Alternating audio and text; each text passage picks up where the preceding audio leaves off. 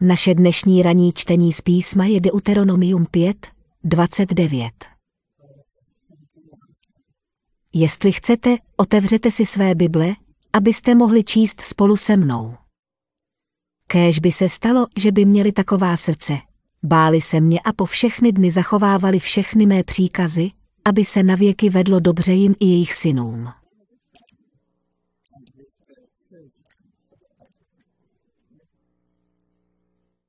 Otče, prosím, otevři nám dnes své slovo, abychom tě poznali a nejen získali znalosti, ale také k tobě měli blíž. Modlíme se v Ježíšově drahém jménu Amen. Minulou sobotu jsme tedy začali sérii s názvem Přijít do jeho přítomnosti a získat jeho požehnání. A řekli jsme si, že desatero není deset přísných pravidel od Boha, který se o nás nestará a chce nám jen znepříjemnit život.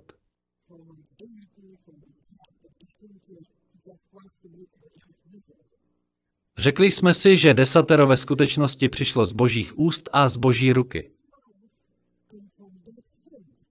Duch proroctví v knize Patriarchové a proroci někde okolo strany 304 píše, že z jeho ruky vycházelo světlo a ta energie, toto světlo, je pro nás zapsalo.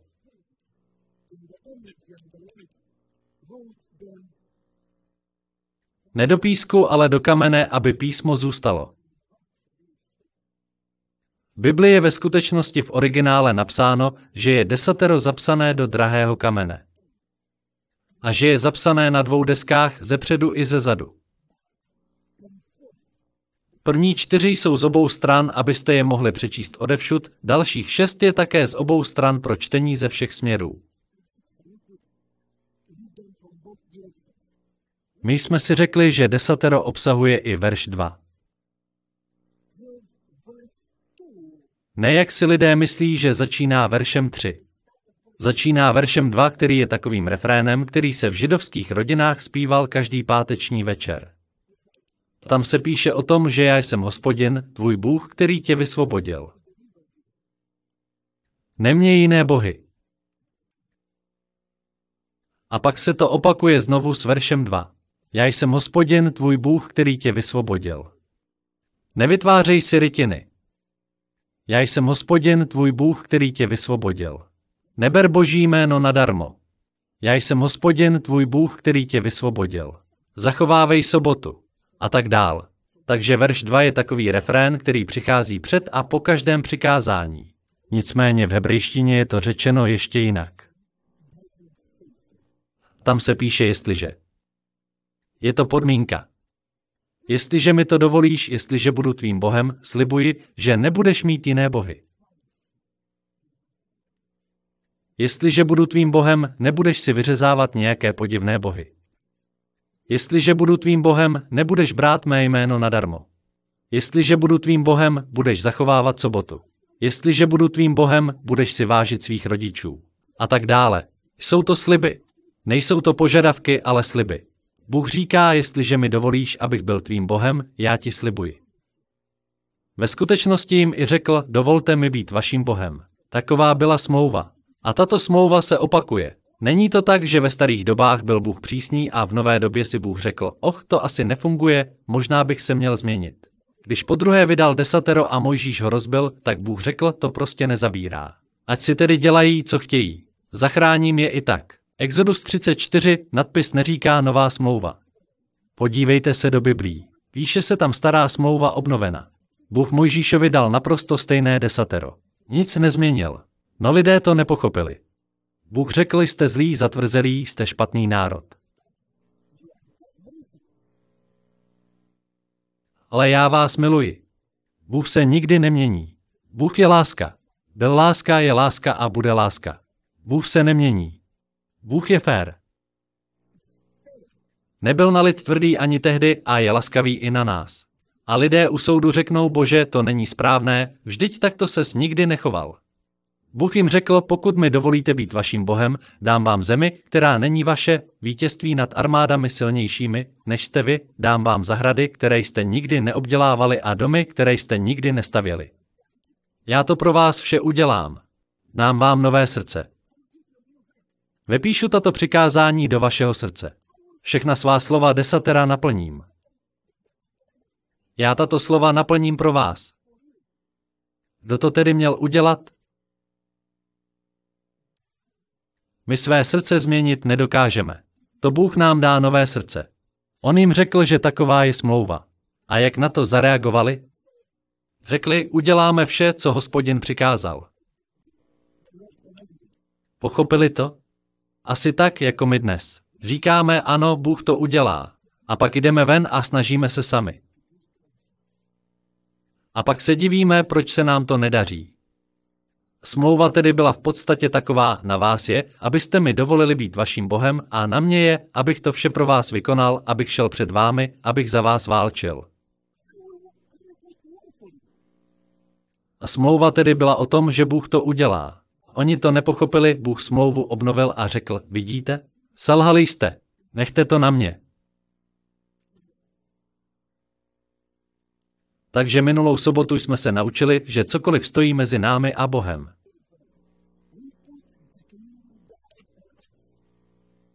Nemějte jiné bohy přede mnou. Cokoliv má přednost před Bohem, je ve skutečnosti naším Bohem.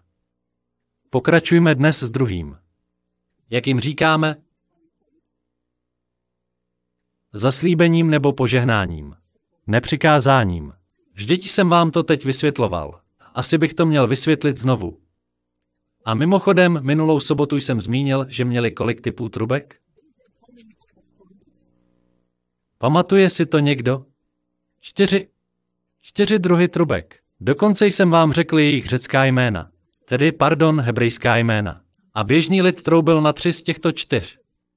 Čtvrtý byl ale šofar. Na šofar troubil jen kněz. Tři se používaly na svolávání lidí k oslavám, schromážděním, válkám, ale čtvrtá, šofar, se používala k volání Boha. Ta byla použita na Sinaji, když přišla boží přítomnost. Když Bůh přišel, hora se třásla, padaly hromy a blesky a začal promlouvat boží hlas.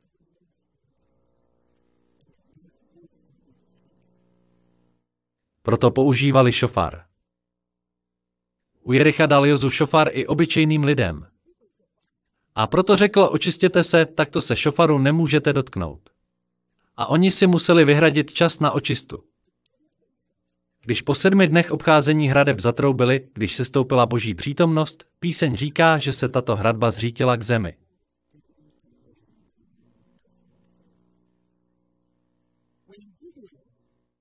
Když Gedeon zvítězil s pouhými třemi stovkami lidí proti více než půlmilionové armádě, dal těmto třem stovkám lidí šofar a požádal je o očistu. Potom, co rozbili hliněnou desku, která symbolizovala člověka, zazářilo světlo. Poté, co je člověk zlomen, může zazářit světlo. Zatroubili na šofar. Pozvali boží přítomnost a když Bůh přišel, zvítězili bez pohnutí. A někde v těchto místech jsme naposled skončili. Dnes se přesuneme ke druhému zaslíbení. A než vůbec začneme, chci vám něco vysvětlit. Mám rád názorné lekce. Co myslíte, že je toto? To je kus dřeva, no ne? A jestli máte větší pozemek, tak jdete. Řekněme, že vlastníte 20 hektarový pozemek a takové 2 hektary jsou krásně zatravněné. Řekněme, že zbylých 18 hektarů je zalesněných. Vy na ten pozemek přijdete a vysekáte kus dřeva. Právě jste složili strom k zemi, ano?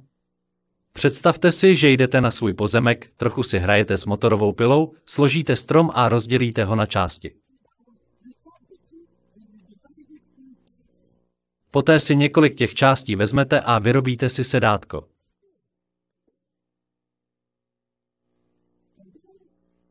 Pak vezmete další kus a vyrobíte hezký košík.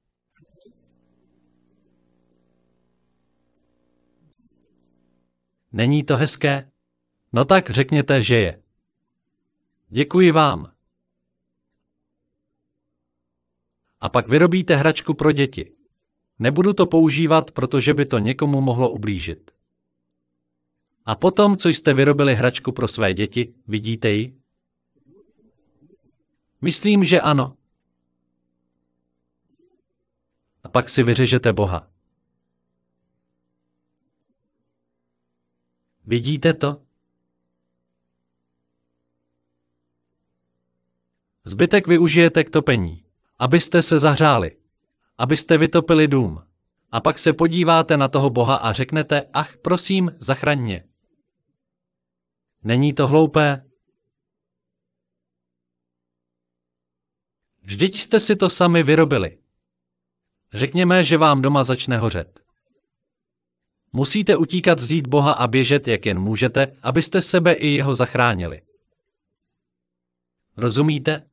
Musíte ho dostat pryč, aby vám neschořel. Řekněme, že se vám do domu dostane záplava. Musíte utéct a toho Boha zachránit. A pokud je ten Bůh z kamene, musíte s ním zacházet opatrně, protože kdyby vám spadl, mohl by se rozbít. Já jsem si myslel, že to Bůh má zachraňovat mě. A ne abych já zachraňoval Boha. Ale co se nestane, pohádáte se se ženou. Máte pocit, že se na vás dívá a není to příjemné, tak ho otočíte, ať vás nevidí a můžete si dělat, co chcete. Kdybyste si náhodou říkali, kde jsem na to přišel, tak to není moje myšlenka. Je to v Bibli v Izajáši 44. Tam se píše, že oni neslyší, nerozumí, nemluví a nic nevědí. Ve skutečnosti. V Abakukovi 2 se píše, co prospěje tesaná modla, když ji vytesal její tvůrce. Čili modla, učitel lži, vždyť tvůrce spoléhá na svůj výtvor. A mimochodem, pokaždé, když se spoléháme na věci, co jsme vytvořili, na naše plány, na naše uvažování a moudrost, vytváříme si bohy. Modla nemluví. Abakub 2, 18 a 19 běda tomu, kdo říká dřevu, probuď se.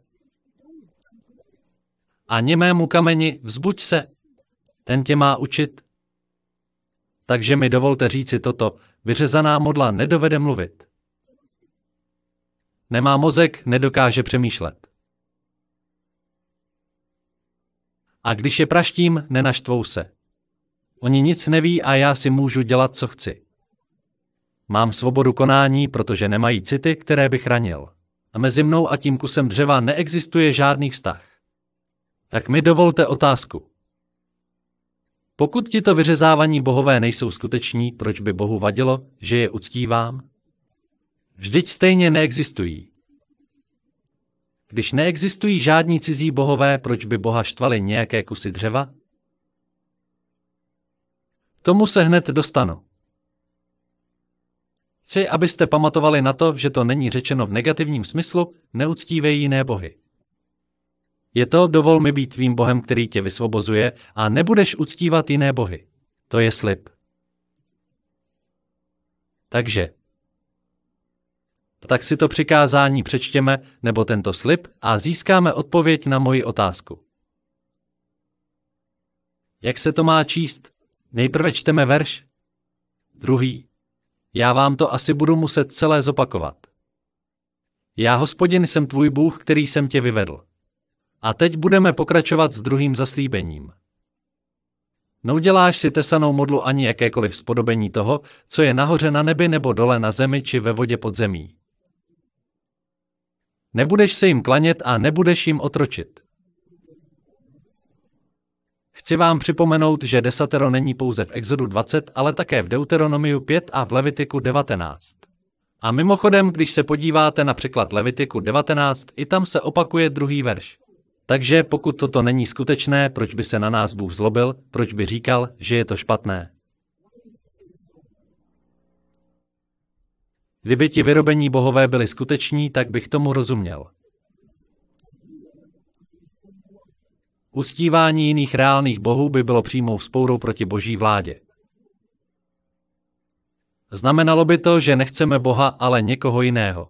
Takže to chápu v případě, že by byli skuteční, ale proč to tak je, když nejsou? Takže Cokoliv se rozhodneme milovat a chovat k tomu lásku více než k Bohu, cokoliv zasahuje do služby Bohu, cokoliv má před Bohem prioritu, je naším Bohem.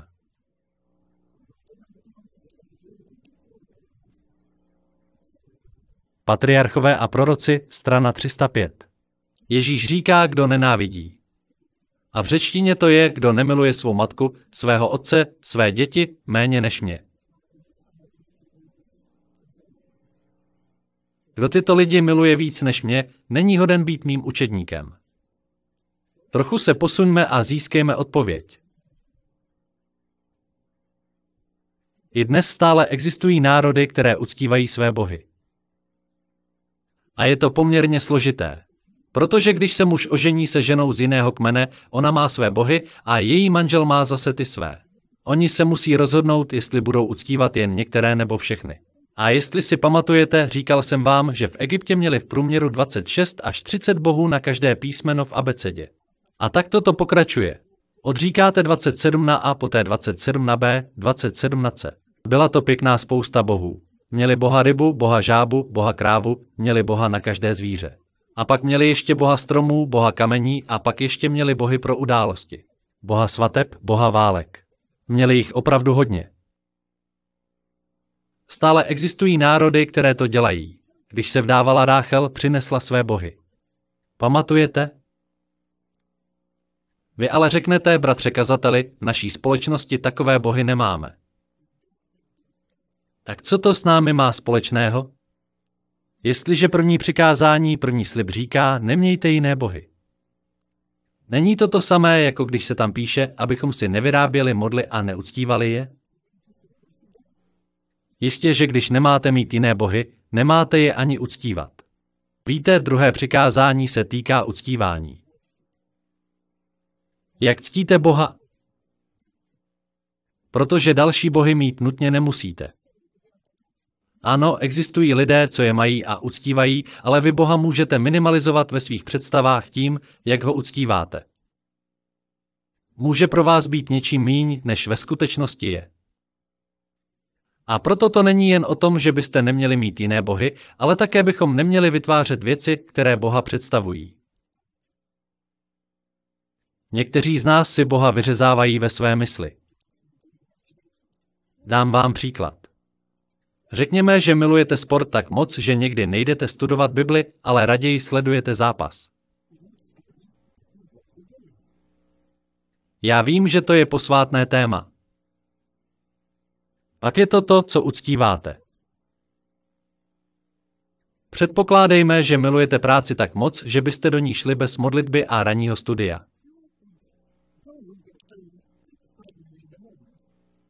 Hlavně, abyste nikdy nepřišli pozdě. No, pak to je to, co uctíváte.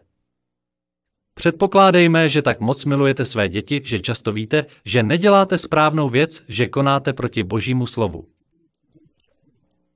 Potom uctíváte své děti. Chápete, co tím chci říct? Není to jen o tom, že řeknete, že nemáte jiné bohy. Je to o tom, koho nebo co ctíte. Kdo má ve vašem životě prioritu, první místo? Do svatyně se denně nosíval čerstvý chléb. Dělalo se to v 6 hodin ráno. Mana přicházela denně a to vždy ráno. Ježíš vstával brzy ráno. Udělal si z toho prioritu. Nezačínal den s ničím jiným než s Bohem. Ujišťoval se, že od Boha získá plány na ten konkrétní den. A potom říkal, nemluvím za sebe, mluvím to, co říká můj otec. Nekonám podle sebe, konám to, co říká můj otec. Já jsem nepřišel kvůli sobě. Vidíte už, co se snažím říct? Cokoliv děláme a má to přednost před Bohem, to uctíváme. Dokonce i práci. Já neříkám, abyste se vzdali práce nebo rodiny, ale měli bychom to vše dělat pro Boha a pak to budeme dělat správně. A proto jsou v naší společnosti takové zmatky. Protože vše děláme jen pro sebe. A naše já je tím největším bohem, kterého současná společnost uctívá. Věci bychom měli dělat pro Boha. Práci, vedení rodiny, to vše by mělo být pro Boha. Potom budeme ctít Boha.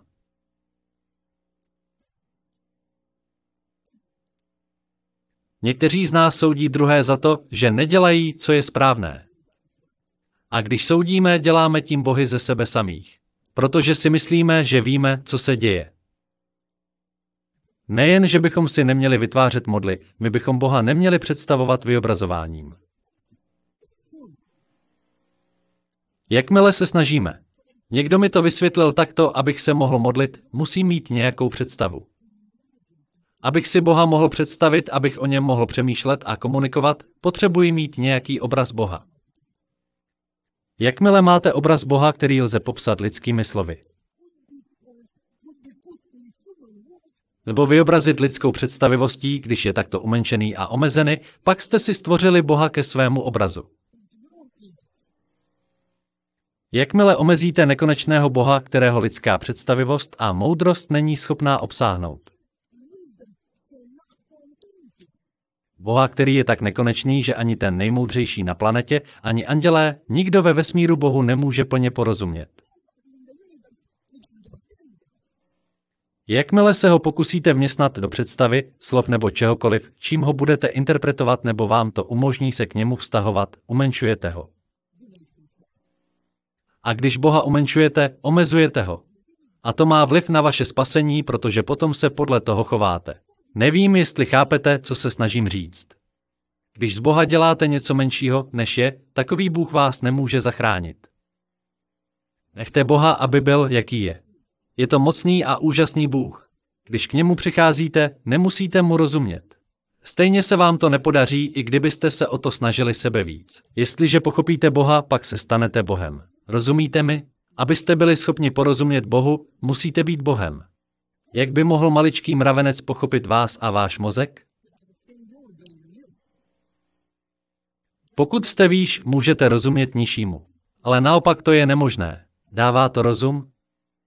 Jestli máte baterie, byl bych rád, kdybyste mi je vyměnili. Když se snažíme Boha představovat a interpretovat, je to fatální chyba. Jak chcete uchopit všemocného Boha a smrsknout ho do kusu dřeva, do obrazu nebo do představy? Jádro modlářství Cituji ze strany 3 v Knowledge of God od Tozera, Jádro modlářství spočívá v zapojování jakýchkoliv myšlenek o Bohu menších, než je On, které jsou nehodné, povrchní nebo založené na našem omezeném poznání. To je jádrem modlářství. Prvním krokem dolů pro každou církev nebo člověka je, když náš názor na nekonečného Boha ponížíme na něco, čemu dovedeme rozumět. Představujeme si různé věci a pak se chováme, jako by byly pravda. Patriarchové a proroci strana 306 a 307.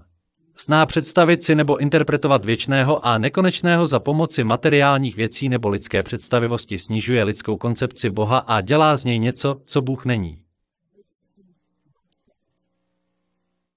To je hřích. Víte, Bůh je nekonečný. Nemyslete si, že to je jen Nelze říci, že když se zdržíme vytváření obrazu, můžeme být klidní. Je to složitější. Nesnažte se Boha ani představit, ani ho pochopit. Protože jakmile se o to pokusíte, vytváříte si tím modlu. Teď přečtu verš z Bible, který by nám mohl trochu pomoci. Izajáš 43, 1 až 3, tady se píše, že Boha není možné omezit na lidský obraz. To by totiž Boha nesprávně představovalo a pokřivilo by to pravdu o něm. Ale pojďme si to přečíst. Ale není to to pravý hospodin, jenž tě stvořil a který tě sformoval.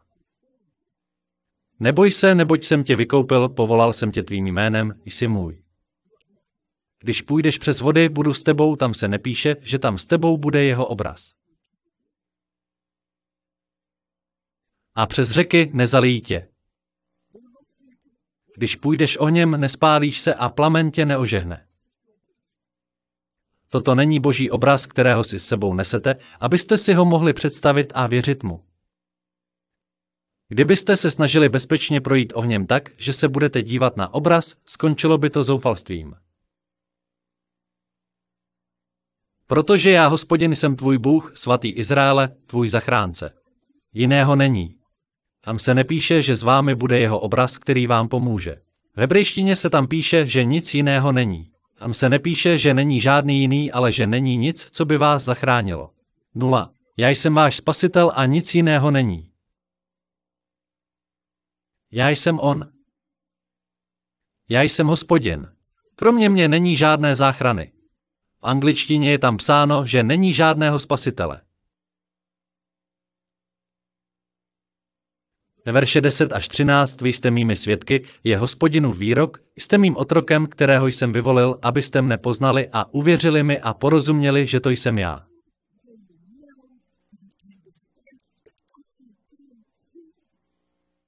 Přede mnou nebyl vytvořen žádný Bůh, ani po mně žádný nebude.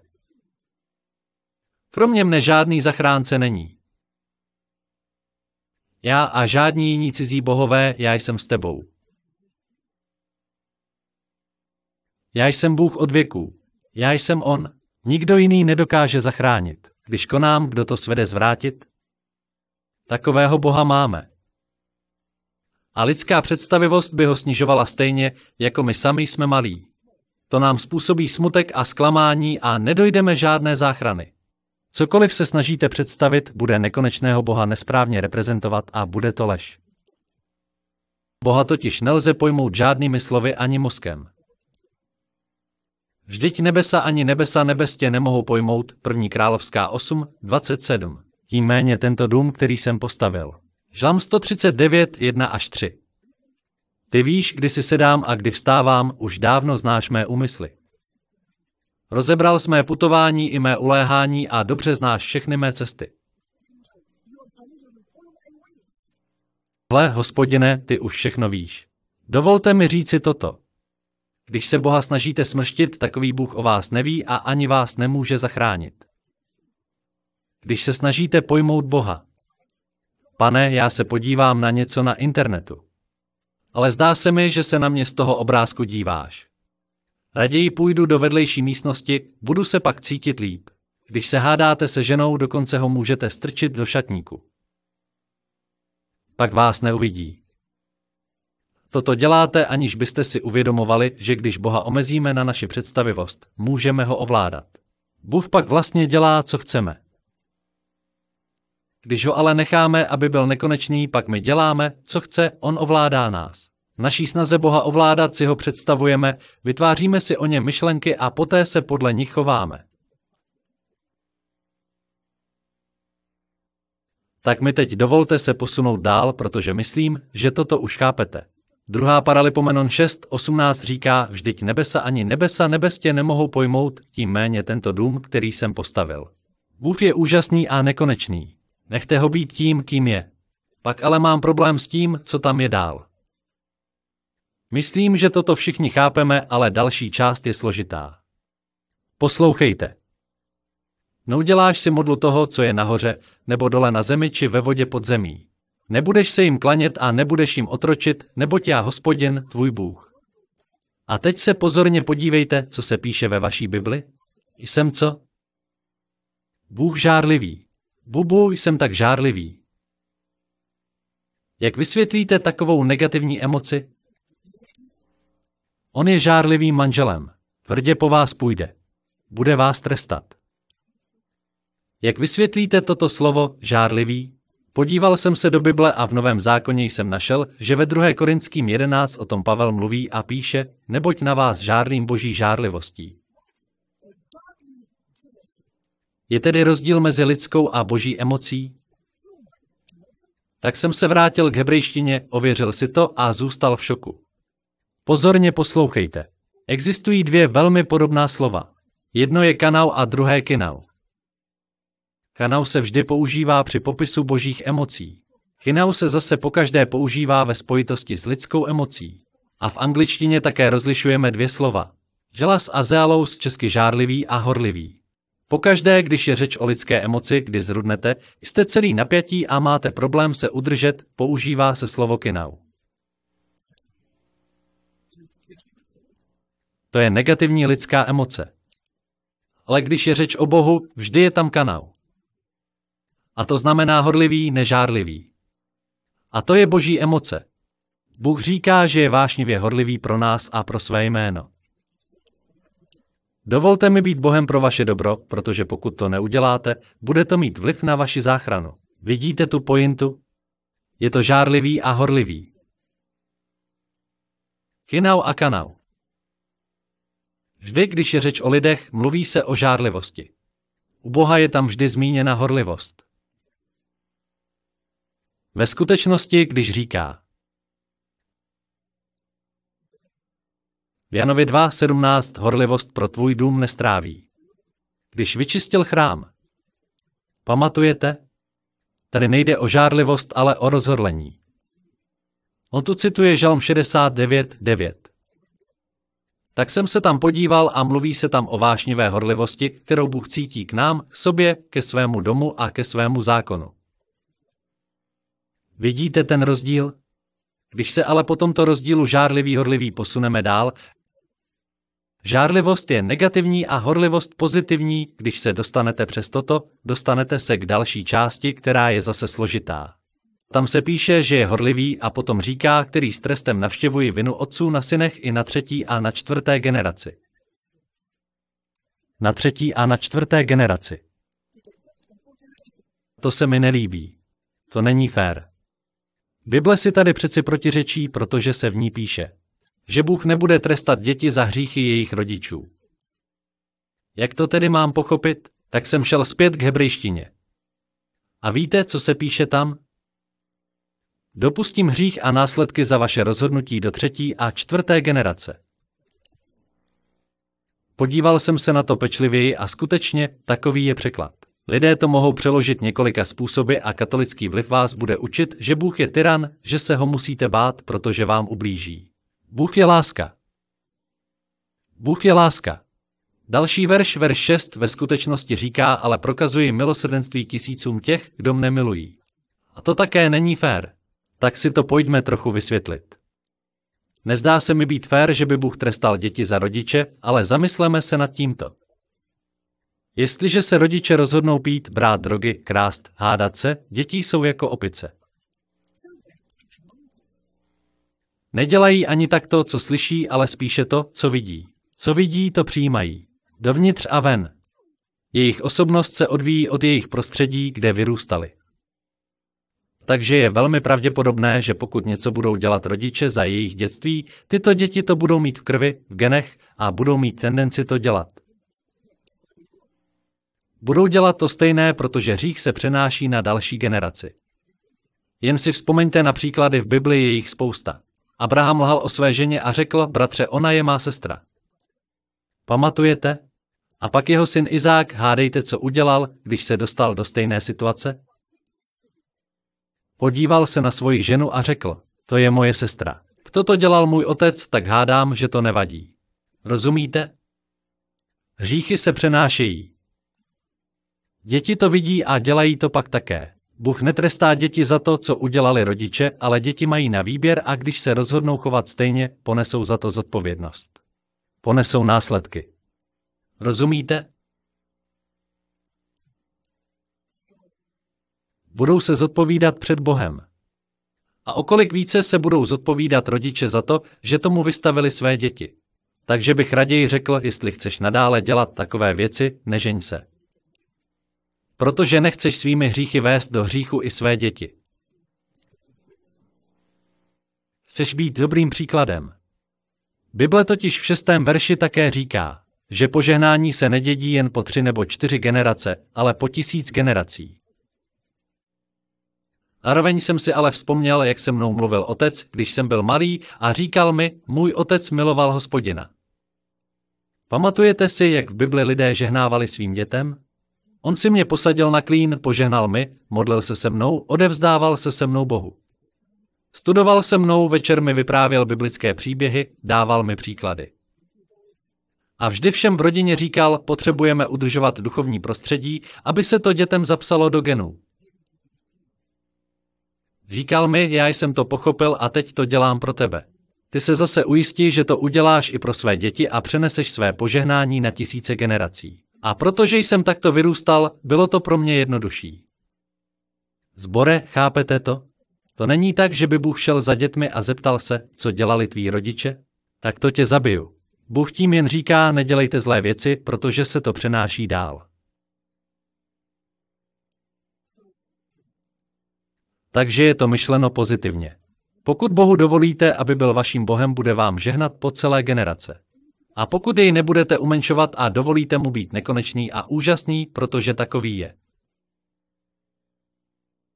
Lidé se totiž nevždy snaží pouze vyrábět fyzické obrazy, ale protože se Boha snaží představit ve své hlavě, způsobují tím zmatky ve světě, rodině a v srdci. Chvála Bohu za to, že lidi dovede osvobodit. On přichází za každým z nás a všem dává šanci, aby se tento řetězec přetnul a mohl začít řetězec požehnání. A tak nikdy není příliš pozdě. Prokazuje milosrdenství tisícům, tento řetězec je možné přetrhnout. Druhý slib tedy říká, jestliže budu tvým bohem, nebudeš mít další bohy. Nebudeš si je vyřezávat, nebudeš je vyrábět, nebudeš si je dokonce ani představovat a nebudeš se ani snažit představit si mě. Jen mi budeš věřit.